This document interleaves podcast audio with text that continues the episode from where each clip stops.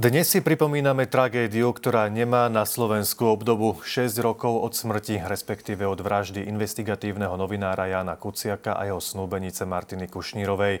Oboch zastrelili v ich dome v obci Veľká Mača v okrese Galanta. Vražda mladých ľudí bola pre Slovensko bodom zlomu, ktorý sa nikdy nemal stať. A teraz v štúdiu 24 vítam tých, ktorým zničila ich životy a ktorých zasiahla najviac. Rodičov zavraždených Jána a Martiny. Dobrý deň, Prajem. Dobrý deň. Máme naozaj teda 6 rokov od eh, tohto dňa, ktorý zmenil naozaj aj smerovanie Slovenska, najmä vaše životy. Eh, skúsme si možno tak na úvod povedať, ako to vnímate teraz s odstupom času po tých 6 rokov? Dá sa povedať, že stále rovnako, lebo stále nemáme pokoj, bojujeme.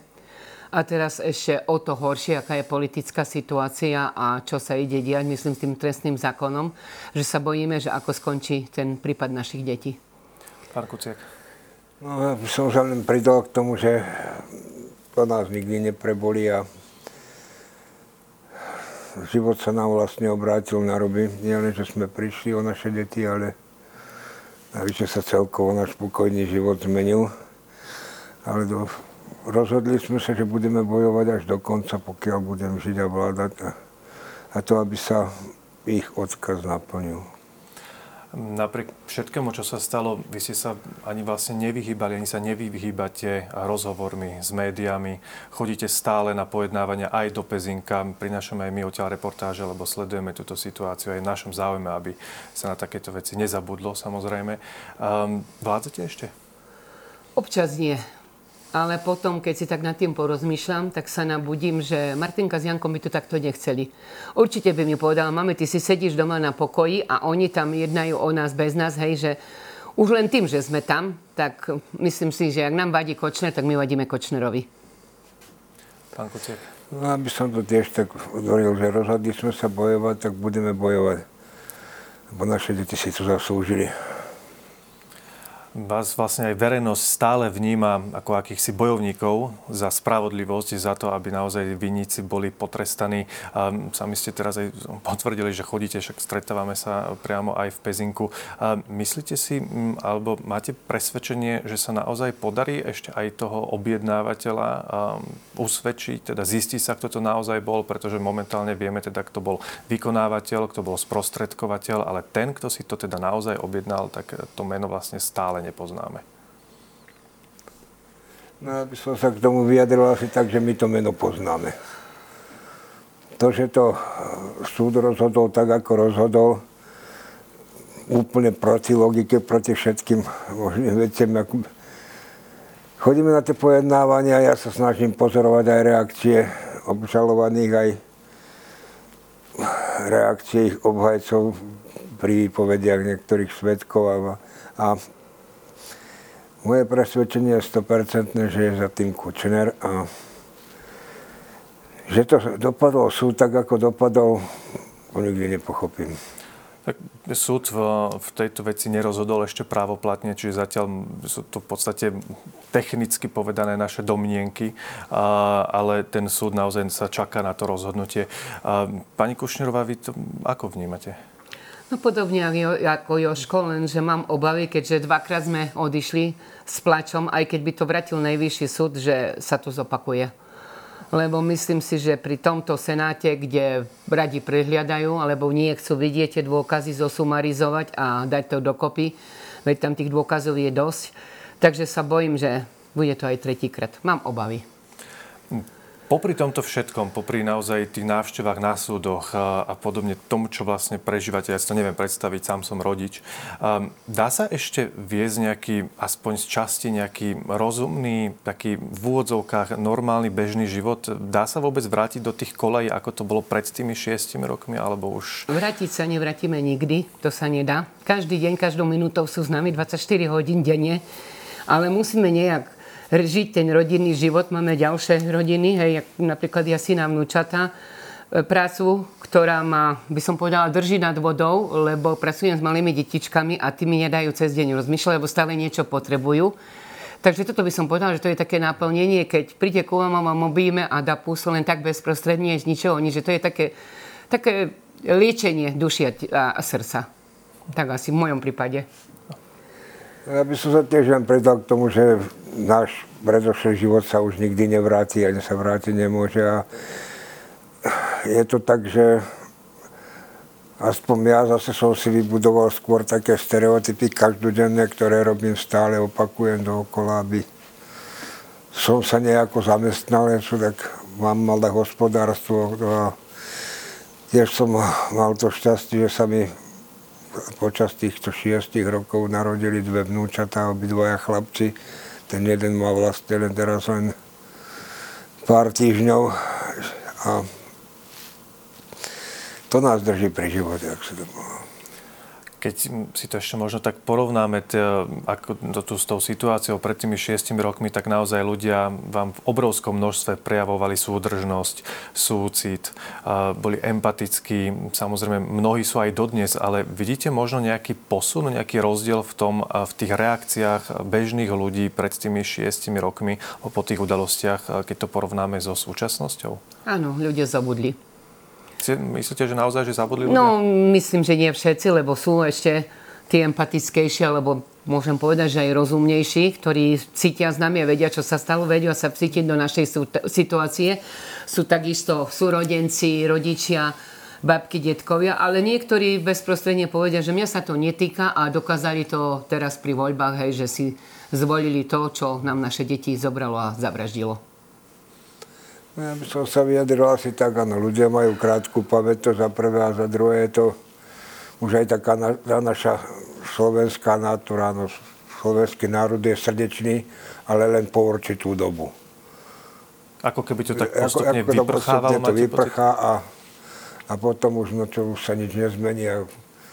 Ja keď počujem aj niektoré reakcie aj svojich susedov a ľudí v našej obci, ľudí v našej obci, tak počujem to, že vlastne vyberajú aj pri tých voľbách, že vyberám z toho menšieho zla alebo také podobné poznámky a, a už to bolo dávno. A, a, tak je to o tom, že ľudia by sa mali zaujímať a, a hlavne, ako som už moc krát opakoval, rozmýšľať hlavou a nenechať so sebou manipulovať, to je to hlavné.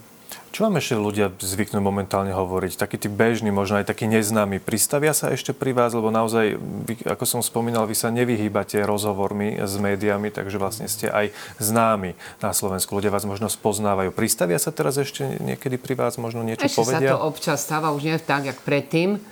Ale bohužiaľ ja mám takú nie blahú skúsenosť, ak by som to povedala asi 2-3 týždne dozadu.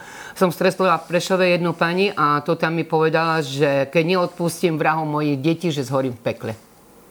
Ja len som sa jej opýtala, či ma deti neodpovedala mi na to, ale mi povedala, že mám na tom porozmýšľať. Takže asi sú také, aj takí, hej, že prídu, objímu, dajú ruku, pozdravia, že sme s vami, aspoň takto, že cítime tú podporu, ale sú aj takí, jak tá pani a možno aj horšie prípady, chvala Bohu, zatiaľ ešte tie horšie sme nestretli. Ale bohužiaľ je mi ľúto tých ľudí, že to takto vnímajú. Hej? Že nevedia sa cítiť do našej situácii, čo my sme prežili, že to nebola bežná záležitosť, nejaké nedopatrenie, čo ja viem, úraz alebo havária, že to bola umyselná vražda, že to ich zastreli, jak také zvieratá v lese, keď strieľajú poľovníci, ale aj tam vo vlastnej krvi a toto, že keď niekomu to nevadí, alebo to nejak potiera alebo minimalizuje, tak je mi ľúto tých ľudí. Pán Kuciak?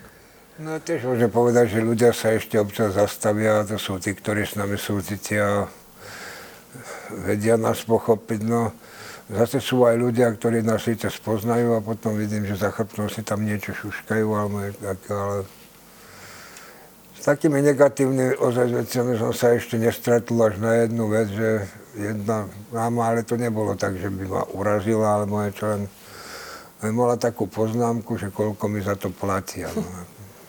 Platia vám tak, za čo? Tak som, neviem, že za to, že vystupujem, ja som sa, doteraz som to nepochopila a som z toho zrozený, že si vôbec niečo také môže niekto myslieť. Tak to je, neviem, už úplný nonces. My sme, vy ste to už naznačili, vlastne tá, tá spoločenská zmena, hlavne čo sa týka aj politikov. V podstate potom, pred tými šiestimi rokmi naozaj my sme zažívali také obdobie, že prišlo aj k veľkému útlmu um, akéhosi napádania novinárov. Jednoducho te, te, sa, sa zmenila tá celková atmosféra, tá spoločenská situácia. Ale teraz po tých niekoľkých rokoch, um, ako keby sa to opäť vracalo naspäť. A tie útoky na novinárov, najmä zo strany politikov, pribúdajú. Um, ako to vnímate? No bojím sa, že, jak by som povedala, že sú príkladom spoločnosti. A práve ten príklad nie je dobrý v ich prípade, hej, že nejdu dobrým smerom, doslova ako keby nabadali ľudí a provokovali ľudí, že keď si to môžeme dovoliť my, tak si to môžete dovoliť aj e, vy, hej, že svojím spôsobom by mali ísť príkladom a práve toto nerobia. A bojím sa, že všetko zase smeruje takým smerom, jak, jak to sa stalo pri Martinke Prijankovi. Mali by si to uvedomiť aj politici, práve oni, ale aj bežní ľudia. No ja som si napríklad, môžem si to zobrať ako príklad, že vlastne Šereša, ktorý za všetkým je, vyťahol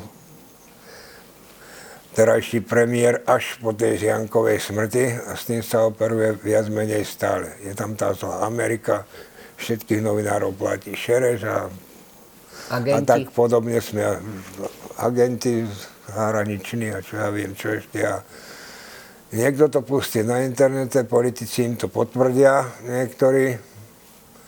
A neviem, väčšina, tak nie, že väčšina, nechcem to hovoriť o väčšine, ale je hodne ľudí takých, ktorí, ktorí keď si pamätáme aj tých našich rodičov ešte, alebo tak bolo o tom, keď si niečo povedal, musí to tak byť, lebo to povedal pán Farár. A teraz je to trošku obrátené, musí to tak byť, lebo to hovorí pán Fico, takže neviem. A pokiaľ by sme sa teda posunuli vlastne k práci, ktorá vznikla, pretože naozaj za tých 6 rokov mnohé veci aj vznikli, hovorím teraz napríklad do investigatívnom centre Jana Kuciaka. Pán Kuciak, ako vy možno vnímate túto prácu, tento Janov odkaz? No to je práve to, čo, čomu som veľmi rád, lebo ja, ja si spomínam, keď Janko prišiel vtedy, čo sa týkalo tej Panama Papers, keď prišiel z Prahy, kde sa prvýkrát stretol s Pavlou Holcovou a on už vtedy hovoril, že jeho snom by bolo to, aby sa aj novinári, najmä investigatívci na Slovensku spojili.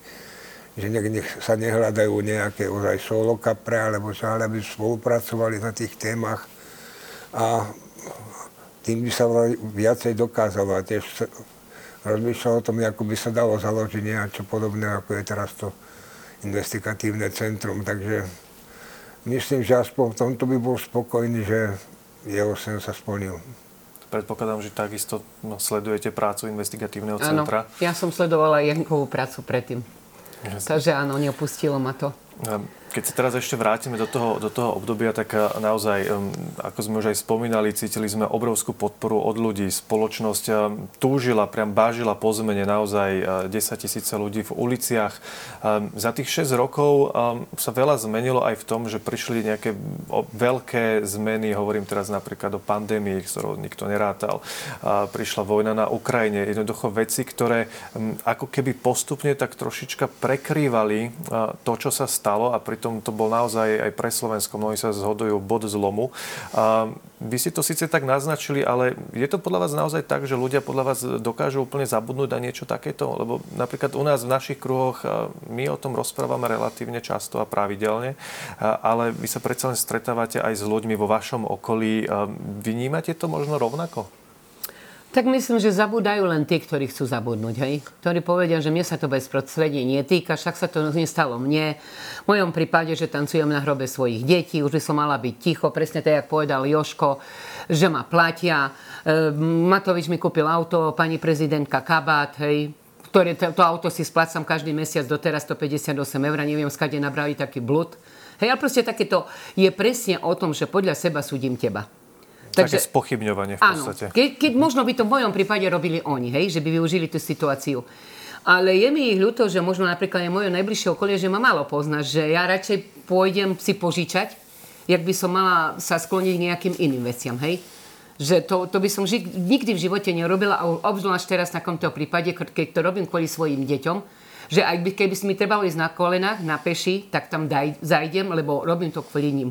A svojím spôsobom aj pre celé Slovensko. Aj pre všetky ostatné deti a vnúčata, ktorí si zvolili smer.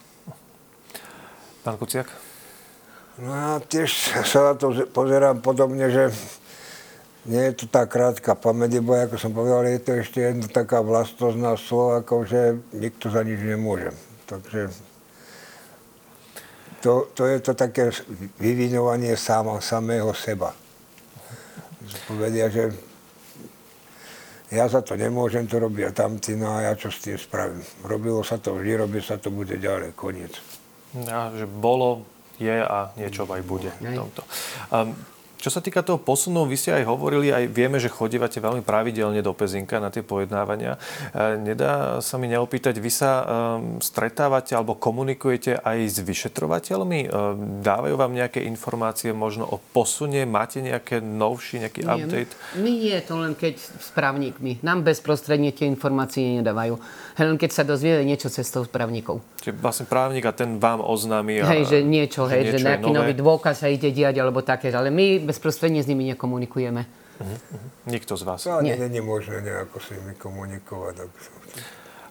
My sme e, pred e, týmto našim rozhovorom uvádzali jednu reportáž, čo sa týka pamätníka Jana a Martiny priamo vo Veľkej Mači. Mm, nezaznela tam jedna informácia, ktorá ale ma zaujíma. Chcel som sa to opýtať priamo vás. V akom stave je momentálne stavanie pamätníka alebo jeho realizácia? To skôr vieš k tomu? No, ja môžem povedať toľko, tak prebehlo územnoprávne konanie to už prebehlo, neviem, či je to už schválené, alebo je to ešte v schváľovacom procese, ale pokiaľ by neboli tam vznesené žiadne námietky.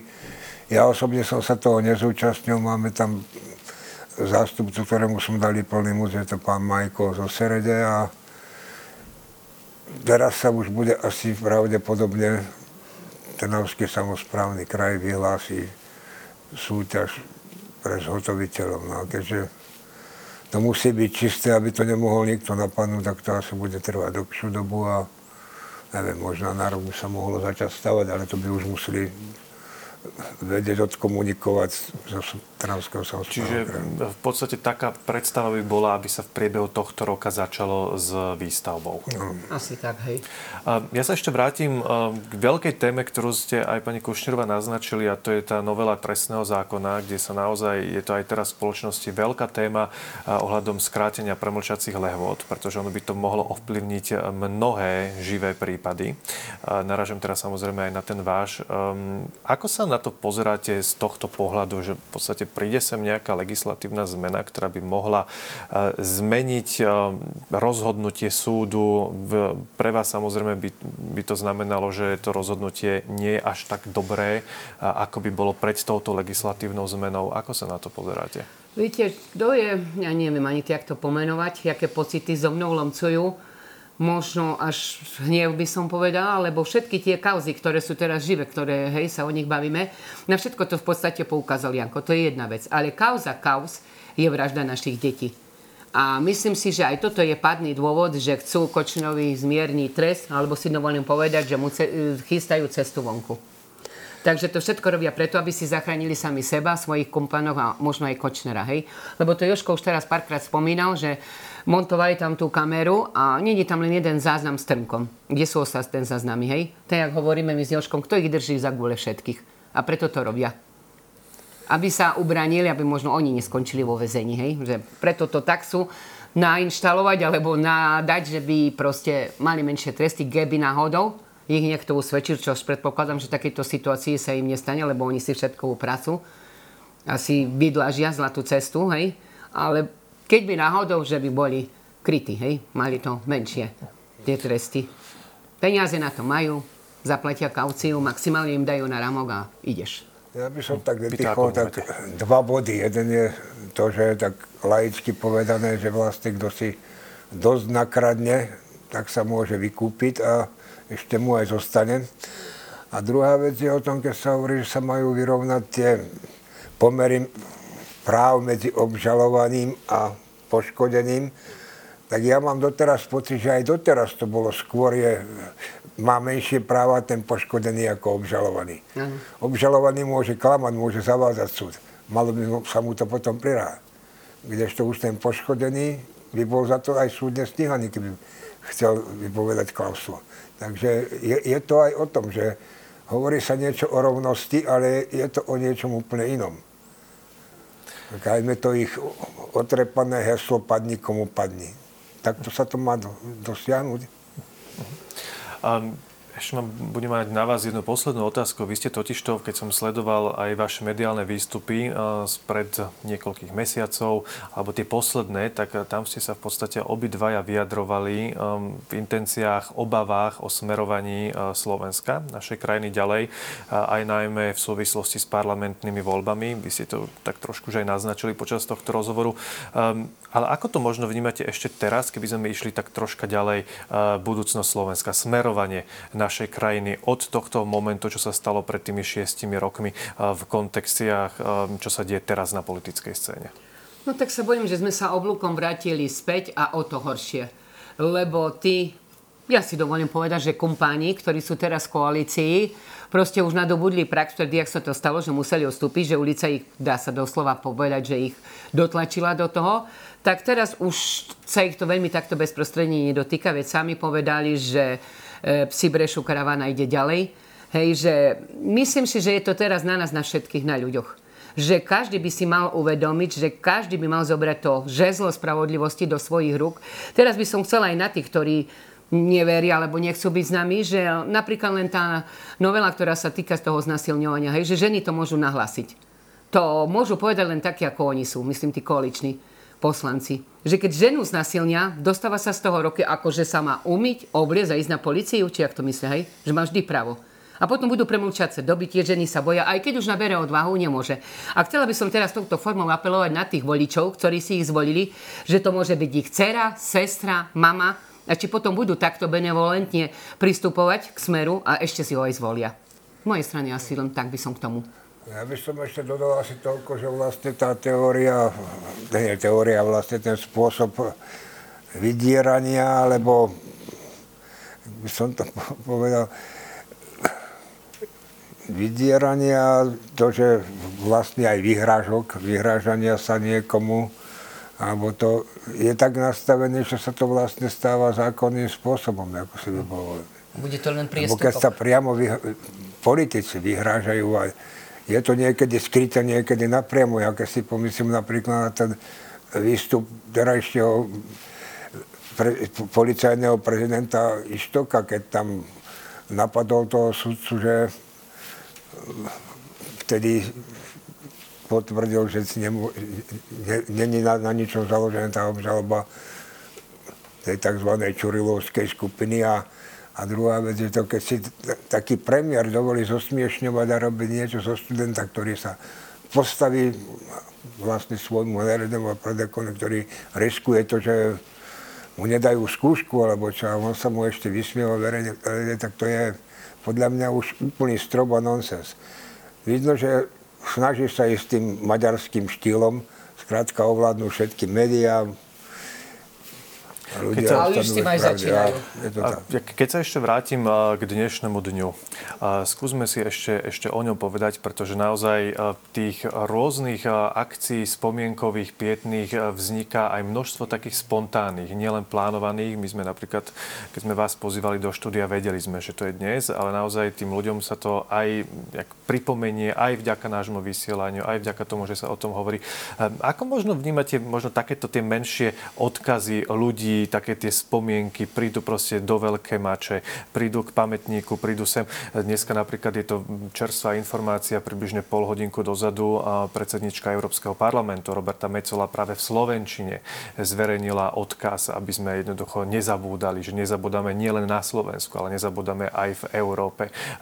Má to pre vás, znamená to niečo pre vás aj, aj takéto, takéto gesta? Áno, veľmi veľa veľmi veľa, ako hovoríte, tie také malé prípady, že niekto oslovil tam na Facebooku, vidím, že boli zapaliť sviečku, alebo jednoducho, že v okne palia sviečku, že sa modlia aj za naše deti, aj za nás. To, to jak by som povedala, keby sme išli na nejaký ku psychologovi na nejaké sedenie, alebo možno až ku psychiatrovi, hej, že nám povie ten návod, ako sa máme z toho dostať. To, tak by som povedal, že to je taký liek pre nás keď toto ľudia urobia, hej, v tom dobrom zmysle. Že človek povie, chvála Bohu, že nie sme sami, že tí ľudia pamätajú, sú s nami, modlia sa za nás, držia s nami, že to je také, také zadozučinenie a možno aj vyliečenie z tej situácii tak po troške, hej?